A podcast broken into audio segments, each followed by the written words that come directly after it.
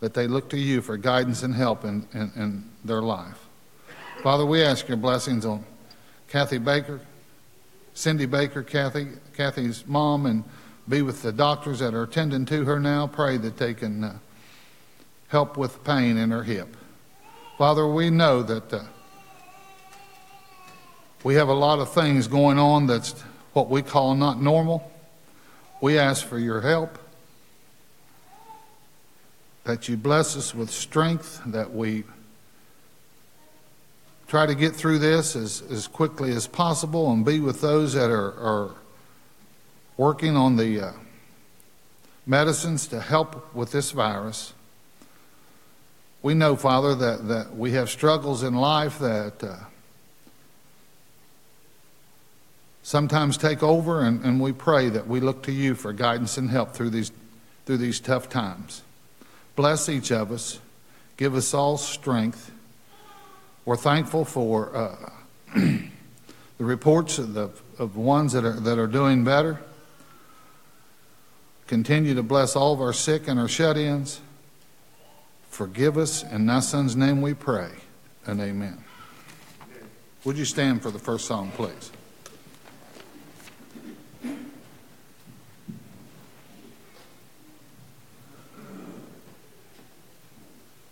First hymn this morning, number 501. 501, Oh, Worship the King.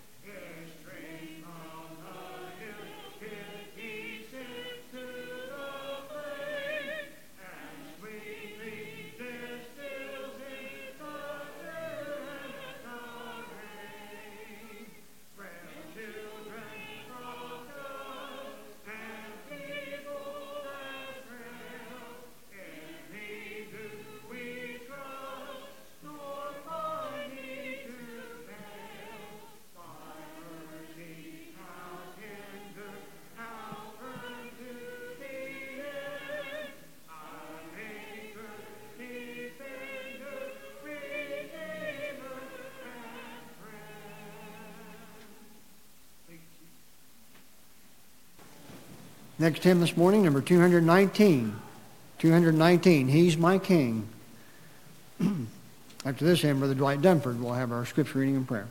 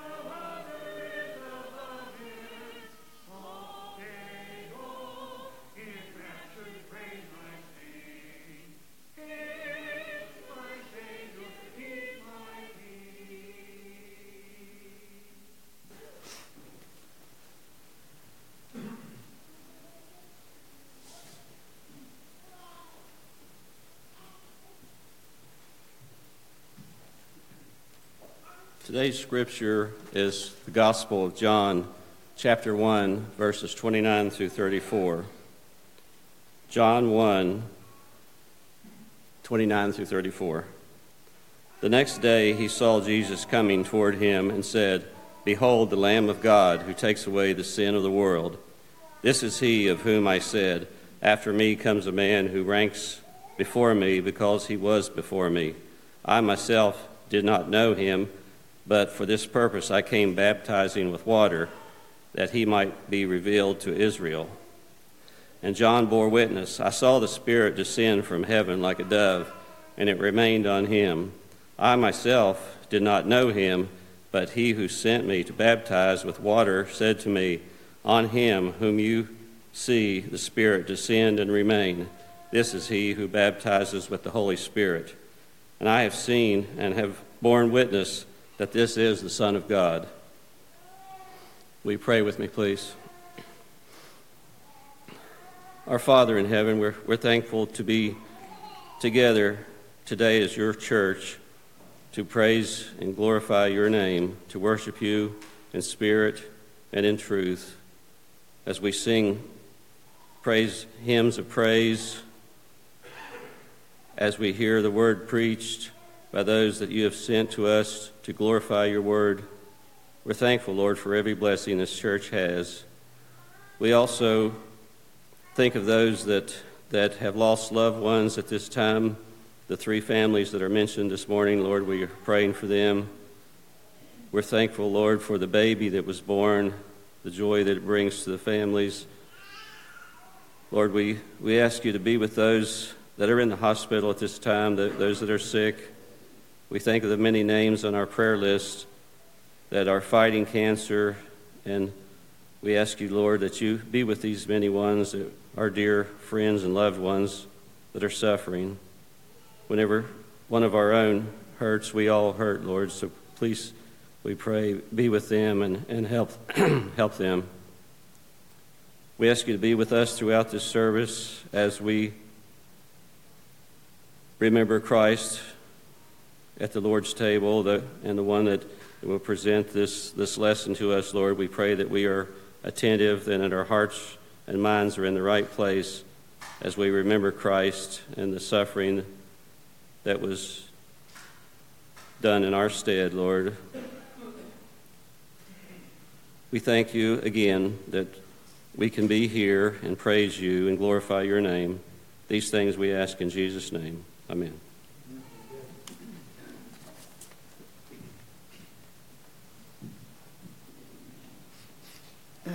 Next hymn, hymn number 53. Hymn number 53, At Calvary. We'll sing the first three verses.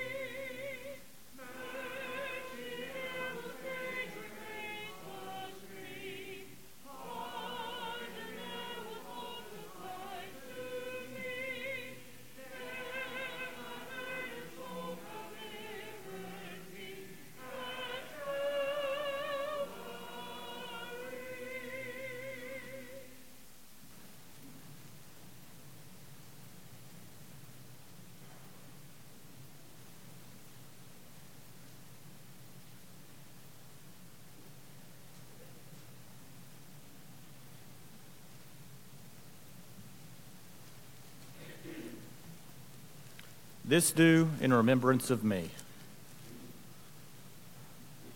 It's easy right now to forget about the things that are important. We've got ordinary life stress, work, family. On top of that, we've got a global pandemic.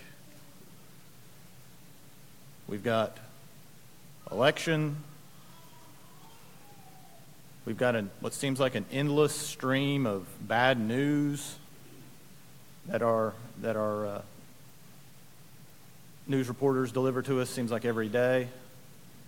And we've all got these little devices in our pockets now that ding and buzz and beep and let us know when somebody said something to us or about us or sent us some kind of notification.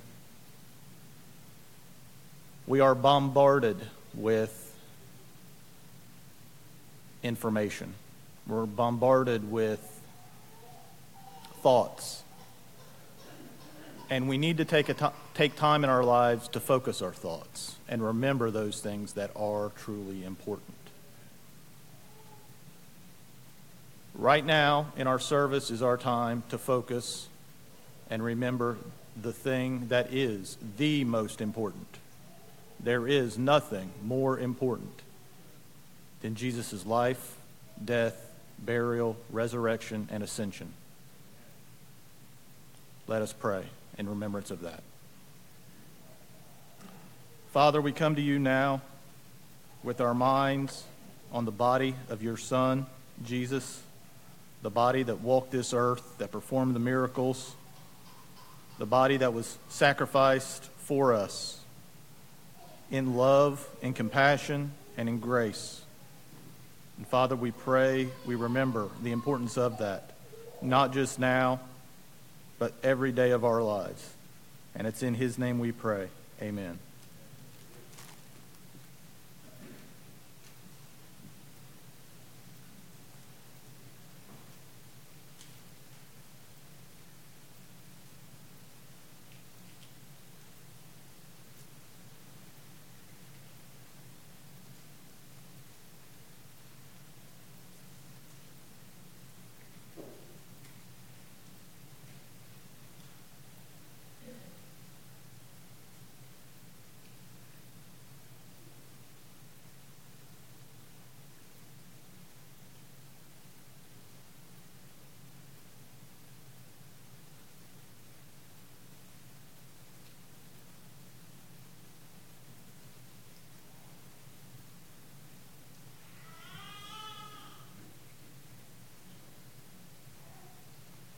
Let us pray.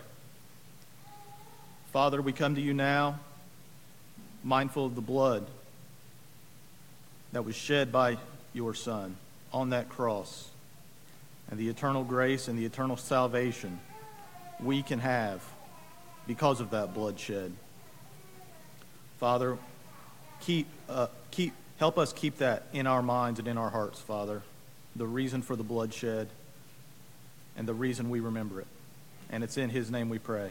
Amen.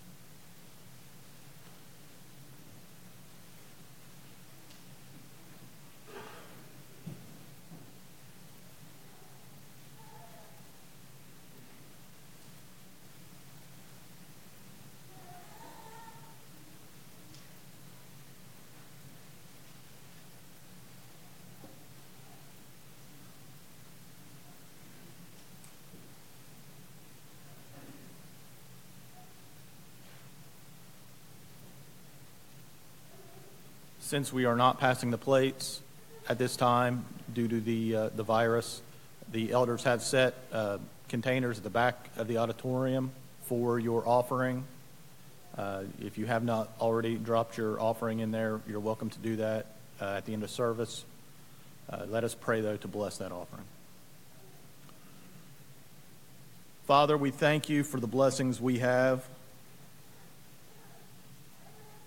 For the material wealth we have, Father. And we pray that we use that wealth and those blessings to your glory. Father, bless those works that are done in your name. We pray for the success of those works. We pray for the success of the work of this church, Father. And it's in your Son's name we pray. Amen.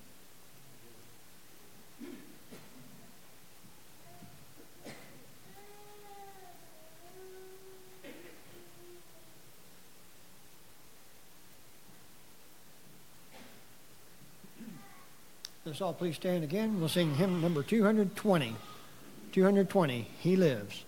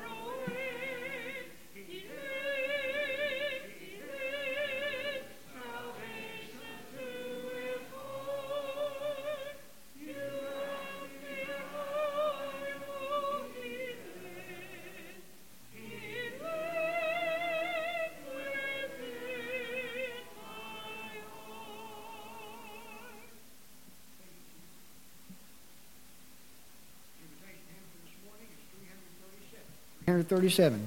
Is thy heart right with God? This time for the Christian.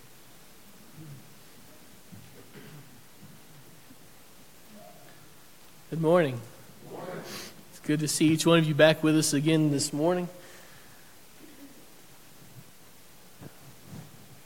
I've been proud of so many of the stories I've heard uh, from different parts of our congregation, different members of our congregation that said, well, this person's really helped me and this person's stood up and has really affected my life in a positive way during this pandemic. We, we have so much of a resource with the church, don't we? Uh, and when we're not here, you kind of you kind of miss kind of miss the connections, don't you? You begin to feel like you're separated, but you're not separated because the church is not the building, right? The church is the people, and you can't shut down the church. You can shut down the building, you can lock the doors, but you can't shut down the church. Uh, and so that's, that's one of the amazing promises we're going to talk about this morning. If you've got your Bibles, turn to Mark chapter 1. Mark is uh, an incredibly interesting gospel. Uh, I think it's probably one of the more overlooked among the four, maybe the most overlooked gospel because it's short. Um, and because it repeats a lot of the same material that Matthew and Luke record. Mark's got a different agenda, though, than Matthew and Luke. And while he goes very quickly, uh, we're going to try to go fairly quickly too. But I don't want us to miss some of the nuggets, some of the tidbits that Mark has for us, especially during uh, this, this current pandemic and the things, the thoughts that are going through our minds, the things that we're struggling with now. I think Mark has some, some very applicable thoughts for us during this time. So we're in Mark chapter 1. We're going to start in verse 16, but I want to back up just for a second, all the way back up to Jesus' temptation. Uh, if, you'll, if you'll look back up a couple verses, starting in verse 12, I don't want us to miss this, this part. Mark is telling us a story, right? He's telling us about Jesus' life. Uh, and he wants, he wants you to, to get this point of who Jesus is. He wants that fact to be so bedrock in your mind that it changes your life. That's his goal. He wants a life changing moment because of a truth that he's taught you in, this, in, in his book. And so that's incredibly difficult for us as 21st century people to, to get. I guess we don't have that many life changing moments, do we? have maybe one or two after a significant surgery, maybe after a pandemic, maybe after something that really catches our attention.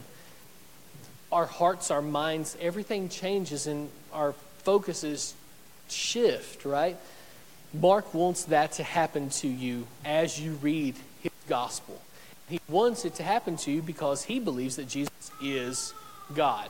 If he's God, he's worth sacrificing everything for.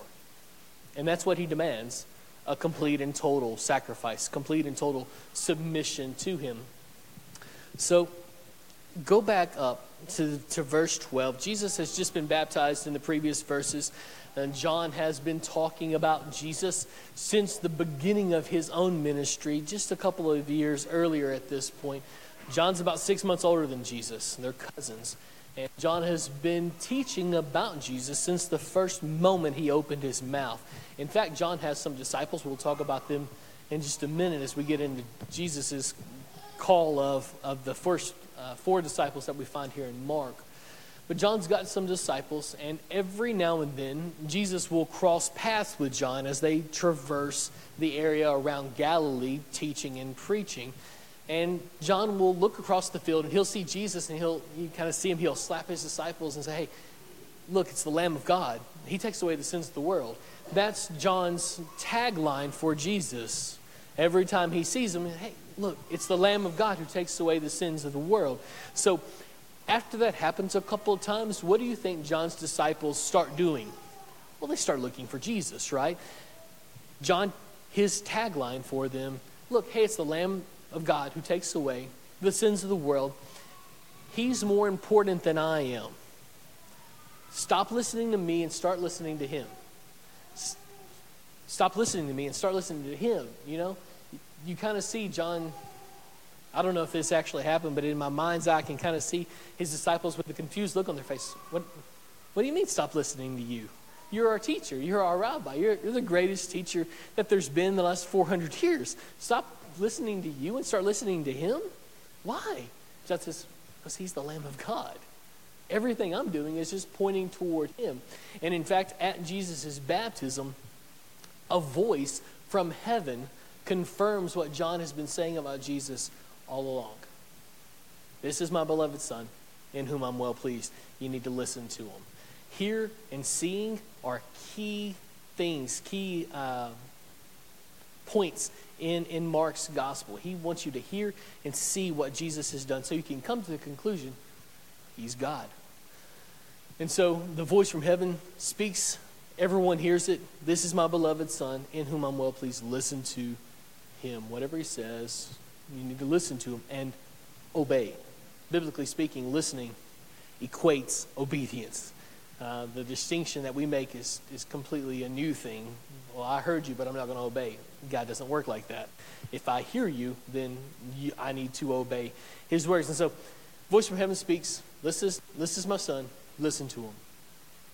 Spirit and the Holy Spirit descends onto Jesus just like a, a dove would floating, uh, flying down. He rests on Jesus' shoulder, and everyone sees this. This is a visible sign of something Jesus is going to claim over and over and over again. And it's ultimately going to be the thing that gets him in the most trouble. And it's going to be what kills him. He, he's going to claim divinity. But this is the first time where it's visibly seen. He's going to claim it multiple times after this, though. Right after his baptism, it's got to be the high point of his life, right? It's got to be the moment where he has all this momentum built up. He knows he's about to enter into his own ministry, where he's going to draw the crowds. As you read through Mark, and I've challenged you several times throughout the as we started this series to read through this gospel. I'm going to continue doing that. I, I think this is something you need to seep. It needs to seep down into our minds. Don't allow Mark, don't allow the only time you read Mark to be when we read it together. Allow this to seep down into you. His gospel is so vitally important. Um, so, after his baptism, Jesus has got to be on a, on a high point. He's got to be on a mountaintop, right? Spiritually, he's, he's ready, you know? But there's one more thing he has to do. He has to go into a wilderness. Now, if you look in uh, verse 12, you'll see that the Spirit immediately, that's another one of John or Mark's favorite words, is immediately. He's showing this fast paced life that Jesus is going to lead.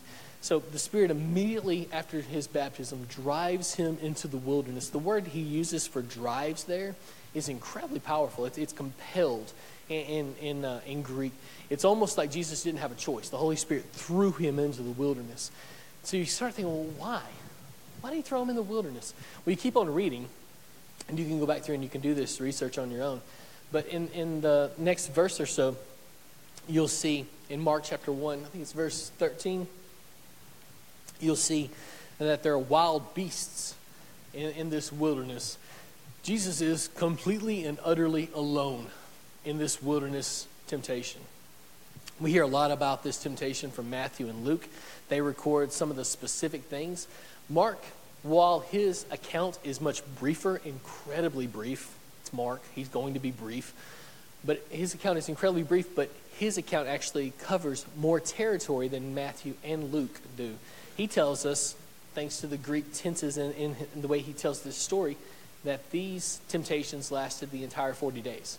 This wasn't just Jesus fasting for 40 days, and then at the end of the 40 days, Satan come to him and he tested him with these three different temptations. That's not what happened. Jesus was tempted for 40 days constantly without, uh, without quitting. Satan was just hammering at him.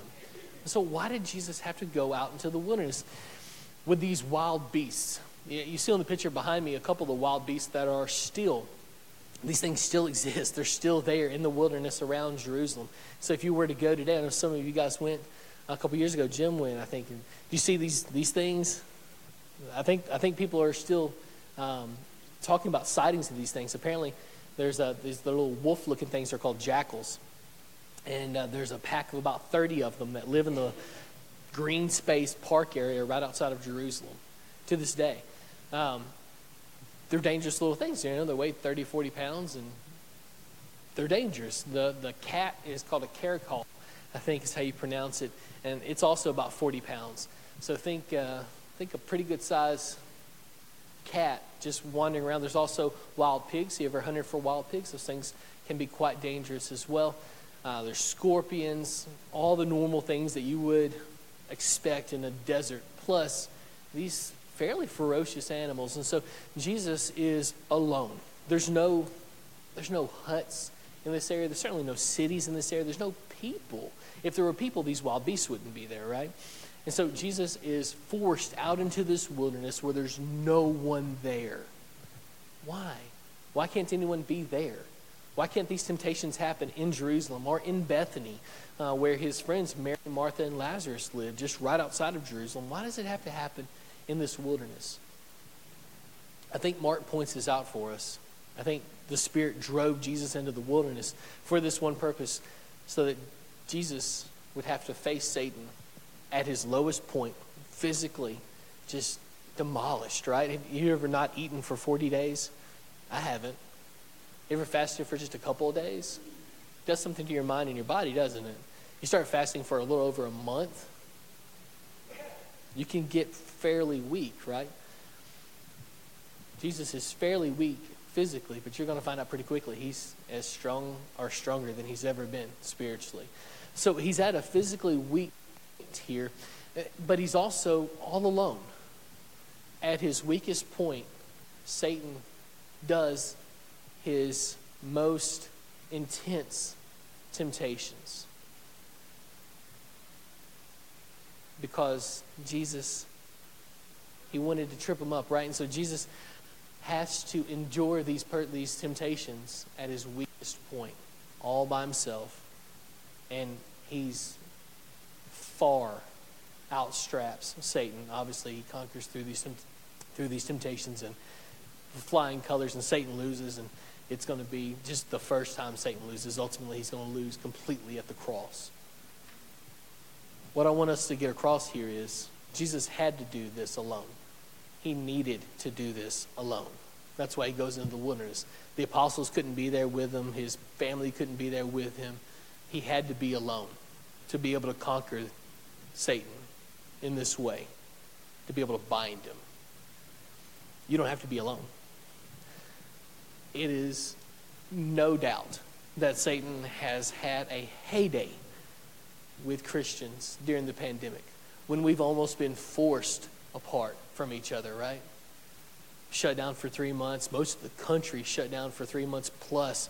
I think they're still not meeting in some part in some states. Uh, I watched a, a, friend of mine preaching a couple of days ago, and it was from last week's sermon. I think he said that they would, that this was the first week that they had gotten back. He's in Texas. It's no doubt to me that Satan has had a field day with Christians during the pandemic when we've been pushed apart from each other. That's where that's, that's his moneymaker, right? He, he wants to be able to, to break us apart. When we're together, what, what can we do? We can fend off temptation a little bit better, can't we? It's a little bit easier to stay faithful when we're together, but when you separate us, what happens? We get weaker, don't we? You don't have to be alone. Even though we were forced into isolation, what's that mean? Well, church didn't shut down, did it? We could still make phone calls, right? We could still knock on people's doors and step back out in their yard and say, hey, and have a conversation with them in a safe way that also built us up, that also kept us safe spiritually. We can do these things, right? even if we get shut down again, we can do these things. We can be tight knit and not be physically close. It's harder, right? It's harder. But if you're alone, what happens? Satan can have a field day with you. You'll fall. It's so much harder to stay faithful when you're all by yourself. That's why Jesus went out of the wilderness at his weakest point to tell Satan to basically bring it. He couldn't. He wasn't strong enough. Satan was no match for Jesus, even at his weakest point. But we are. But thankfully, because of the cross, we're not alone. That's why he's given us the church. So that we can be with each other, so that we can hold each other up, so that we can fend off Satan together. That's why we have Jesus, right? The high priest who knows exactly what we're going through because he's endured each one of these temptations. He knows what it's like to be us, to, to, to feel the pull of these temptations. You are not alone. You've got the Holy Spirit, right? That can groan with you. Groanings too deep for words. You can go to the Father in prayer. We have all these resources. You're not alone. You don't have to be alone. So that's my encouragement to you this morning as we deal with this, this, this little first part here. Find a way, even if you're in quarantine, to be spiritually close to the church. Take advantage of this incredible resource God has given us so that you can stay faithful. All right, let's move on. Jesus is going to find four uh, disciples and he's going to call them. Let's, let's get into the text. Verse 16, Mark 1, verse 16. Let's listen to what Mark says. Passing alongside the Sea of Galilee, he saw Simon and Andrew, the brother of Simon, casting a net into the sea, for they were fishermen. And Jesus said to them, Follow me, and I will make you become fishers of men. And immediately they left their nets and followed him. There's that word immediately again. You may want to underline that word immediately in verse uh, 18. And going on a little farther, he saw James, the son of Zebedee, and John, his brother, who were in the boat mending their nets. And immediately, there it is again. You might want to underline that. Verse 20. Immediately, he called them, and they left their father Zebedee in the boat with the hired servants and followed him. So, Jesus comes across and he sees these four fishermen. Peter and uh, Simon, uh, Peter and uh, Andrew, his brother, are out fishing, and so uh, they he, calls to them, and what do they do? They don't even think twice about it, right? They drop their nets and they get out of the boat and they come they come follow him. And so then he walks over to James and John, and they're along the seashore and they're mending their nets. They would have had nets very much like this with the, with the uh, it's more like a dragnet. You know, you throw it over and it encapsulates the school of fish. And these guys were doing what fishermen do when they're not fishing. They were mending their nets so they could go fishing. He calls them and what? Immediately, without a second thought, no questions asked, no goodbyes, no setting their, their affairs in order. They drop everything and immediately follow him. Why? What? What is going Have you ever read through this passage and thought, what are these guys doing? These guys are no pushovers, right? Peter, can you imagine Peter? You telling Peter to do something, him just doing it? How well do you know the, the Apostle Peter? This guy is not that guy. Uh, you tell this guy to do something, and he starts asking questions, right? No questions this time. He immediately drops what he has, what he's doing, and he follows Jesus. James and John are the same ways. These guys, their nicknames are the sons of thunder. These guys are, are harsh, brash, young men. Why do they not ask questions? Why do they immediately drop everything and follow him? Well, at the very least, Andrew and John are disciples of John the Baptist. And what's John's favorite line? Look, there's Jesus. He's the Lamb of God who takes away the sins of the world. Stop listening to me and start listening to him. No, for real, leave me, stop listening to me, and go listen to him. His words are important. I'm the one that's just been pointing to him. I'm not even worthy to take off his shoes. Go listen to him. And so when Peter, Andrew, James, and John get the call from this rabbi that John's been talking about since day one. And, and Jesus says, Hey, come follow me. What do the disciples do? Oh, no doubt about it. I'm, I'm going to follow you. I'm leaving. Now, think about it for a second. What did these guys give up? Why did these guys give up? Go back and look at the story again. They have, what was the last, the, look at the last verse we read for you in verse 20. He called them and they left their father Zebedee, okay? So that's one thing we need to think about. You think Zebedee was, was pretty happy with this arrangement? Zebedee is most likely an older guy at this point. Uh, most men, uh, like Joseph, even Jesus' own dad, by the time Jesus is a grown man, by the time he's an adult, you don't hear about Joseph. Why? Well, most scholars think it's because Joseph has already passed away. Most men fathered children older in life. Zebedee maybe is an exception there, but he is most likely an older man because James and John are most likely in their 20s or 30s, maybe in their 30s, mid 30s or so. So Zebedee has been grooming his two sons to take over his fishing business. That's what you do as a son. You become the trade that your father has, right? That's why Jesus was a carpenter, because Joseph was a carpenter.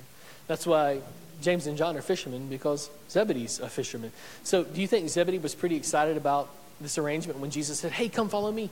And James and John kind of drop their nets and they just walk after him and they start talking to him and they don't look back. You think that was a pretty good deal for Zebedee? I think, I think he might have been a little upset, maybe a little angry about that. But these guys never looked back. It's, it can be hard to shove our family to the side, can't it? When we need to follow Christ. That can be difficult. James and John do it, and, and they don't ever look back, and it was no disrespect to their father. I'm sure they loved him. But what? They loved Jesus more. He was significant, he was important, and they wanted to be a part of what he was teaching because John had said he's important, right? So they give up this family relationship, but that's not all, right? Keep on reading in verse 20. They left their dad Zebedee in the boat with the hired servants and they followed him. Now, in the first century, how wealthy do you have to be to have hired servants? Pretty wealthy. Most people in this day and age don't have hired servants. They do their own work by themselves. James and John and their, their, their dad Zebedee have such a lucrative fishing business that they are able to have multiple boats. Thank you to John the Apostle for recording that little tidbit for us. They have multiple boats, which is next to unheard of. They also have hired servants. They have a partnership with Peter and Andrew, which is also pretty rare for their day. These guys are doing okay. They're fairly wealthy for the first century. In fact, so wealthy that they are known, at least John is, to the high priest. You remember when Jesus is being crucified, uh, John is the one who gets Peter and himself into the courtyard, into the temple courtyard. You remember why? Because the guy recognized him as a friend of the high priest. So, how does John, this backwoods fisherman from Nazareth, Capernaum, this Galilee area that's kind of Timbuktu out in the sticks, how does this redneck fisherman become acquainted with the most prestigious guy in all of Israel, the highest ranking Israeli official, the high priest. How does he do that? I don't know. Maybe John's family supplied the fish for the high priest and his family. It seems likely. But at whatever rate, he's known to the high priest. His fishing business has elevated him to a new circle. He's got nice friends, right, that have nice money, thick wallets. So when James and John left their dad Zebedee in the boat, what did they leave? It wasn't just the family, was it? It was also the promise of a well set life, promise of wealth. These guys left a lot at a, at a moment's notice at, the drop of a hat, to follow Jesus. Why? Because John the Baptist has said, This guy's important. You need to listen to him. That's what a disciple does, though, isn't it? We drop everything and we follow Jesus. No questions asked. We follow because he's the leader and we're not. And so let's fast forward a little bit to, to Matthew. If you skip forward a couple of chapters, I think it's Matthew chapter 3. You'll find uh, the call of Levi. He's the only other apostle that we get uh, to, to hear. It's Matthew 2, verse 13. Matthew 2, 13. He's the only other, only other apostle that we get to hear uh, about how he came to Christ, about how when he was sitting in a tax booth, Jesus comes along and he says, Hey, come follow me. And what's he do? Well, if you're there, look at this word. Uh, Mark chapter 2, verse 13, he went out again beside the sea, and all the crowd was coming to him, and he was teaching them. And as he passed by, he saw Levi, the son of Alphaeus, sitting in the tax booth, and he said to him, Follow me. And he rose and followed him. No questions asked. Immediately, this happened. Matthew is not a disciple of John the Baptist, and so why does he not have any questions? Again, Matthew's not a pushover. This guy is a, for all intents and purposes, a Roman official. He holds people accountable. You don't play with Matthew. He, he's, he's a hard nosed guy. If you need to pay your taxes, you go to Matthew. If you don't pay your taxes, Matthew comes to you. Right? This guy's no pushover. And so when Jesus comes to him, he says, Hey, come follow me. Matthew doesn't even ask questions. He doesn't think twice. He leaves his tax booth and he follows Jesus. Now, why is that incredible? Outside of what we just talked about, why is that incredible? Did you know what Matthew gave up to follow Jesus? Getting into the tax business in Matthew's day would have been an incredibly expensive thing up front. He would have had to foot quite the bill to get into the business. Now, on the back end, right, once you become a tax collector, you can do pretty good. Remember Zacchaeus? You can do pretty good. Uh, you can you can take from people. Say the say the Romans uh, charged you a dollar a year for your uh, for your taxes, Matthew can come along and he say, "Well, you owe me three dollars. I'm going to put two in my wallet. I'm going to give one to Rome." And he could, say, "I'm going to take ten of your dollars, I'm going to take nine of them for me and one for Rome." He could have done that. So on the back end, he could do some secretive backdoor kind of deals um, that are immoral and become fairly wealthy in and, in and of himself. But on the upfront, he's going to have to foot the cost for a significant bill here. And so, what's he going to have to do? Well, he's going to have to sell his land. Now, to a Jew, selling your land would be like selling the promises of God. God gave them this, this land. He fought for them. Go back and read the conquest of Canaan, where Israel didn't really have to do all that much fighting. What happened? God showed up on multiple occasions and he destroyed their enemies and they got to run after them, right? And they, they just kind of inherited the land. And so when you sold the land, it was a betrayal to the promises of God. And so Matthew gave up an incredible thing when he became a tax collector. And when Jesus said, comes along, he says, Hey, come follow me. What's Matthew do? Without a second thought, he drops the, the most precious thing to him. He dropped his 401k and all of his hopes for wealth in the future. And he came and he followed Jesus. But that's what disciples do, isn't it? We drop everything and we come follow Jesus. No questions asked, complete submission. If you stop and think about what Mark's trying to do here, you remember in the first, last week in the first chapter when we were just getting into Mark, he was talking to us about uh, this, this, this sermon that Jesus was preaching. Repent because the kingdom of God is at hand. Repent and believe, at the gospel, and believe in the gospel, right? There were some people who refused to get in line behind Jesus, the Pharisees namely, but most Jews, like most of us, were pretty content being their own bosses we like being in charge of our own lives, don't we? And if we were to let someone else in charge of our lives, we get a little anxious about that, don't we? You ever been meeting a friend somewhere to go to an event and they're running a couple minutes late and you start looking at your watch like, we're going to be late. And what are you thinking? I'm lost money on all my tickets and where are they? They're 30 seconds late. What's going on? You start getting anxious, don't you? Because they're in charge. We don't like other people being in charge. Neither did the first century Jews. But that's what Jesus is saying. When you come to me, when you follow me, what? You pick up your cross and you follow after me. You allow him to be 100% in charge, 100% in control. That's what a disciple does. We submit. When it's hard, when it costs everything, when we don't want to, when we're scared, when we're angry, we submit every time because He is God and He's in control. And any control that we might have is a complete facade. You get into a dire enough situation, you figure that out pretty quickly, don't you? Pandemic's a pretty good example.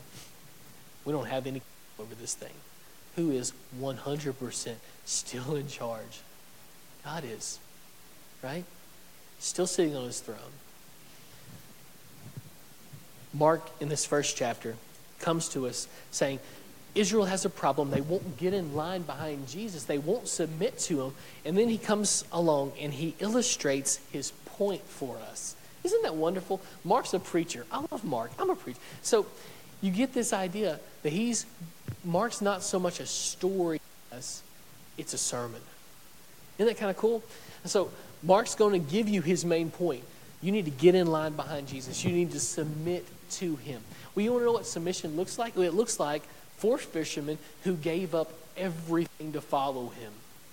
All their future hopes and dreams, all their security, all their family relationships, every the trade that they grew up knowing how to do, everything to get in line behind Jesus. It looks like a tax collector who was hated by every single Jew in all of Israel, who had given up an incredible thing to become a tax collector, readily gave it up without question to get in line behind Jesus. That's what it looks like to be a disciple. We submit without question. We get in line behind him. Why? Because he is God. Mark is not going to allow you to leave his gospel without making that decision. And so, as you've read through Mark, what's your decision? As maybe maybe you haven't yet. Maybe you're just kind of doing this for the first time today and listening to, to this first chapter, and you're sitting there thinking, He really is God, and I really do have to make a decision about what to do with Him. So, what are you going to do with Jesus? What do you do with him? You see this picture behind me of, of Matthew kind of sitting and waiting. He's thinking, maybe. Maybe you're thinking today, what are you going to do about Jesus? He is God. And He needs to be 100% in charge of your life. To do that, you have to be just like the fisherman. And just like Matthew, you have to submit. Get in line behind Jesus, even when you're scared, even when you're angry, even when everything seems like it's falling apart. You submit and you get in line behind Jesus. To do that, you have to be baptized. That's the first step. You have to have your sins washed away, becoming a completely new creature. He calls it a new creation, right? You stop loving the things that you once loved and you start loving the things that He loves. You submit, right? You become like Him. You take on His mind, His priorities. Everything that matters to Him begins to matter to you. Submit. You get in line behind them.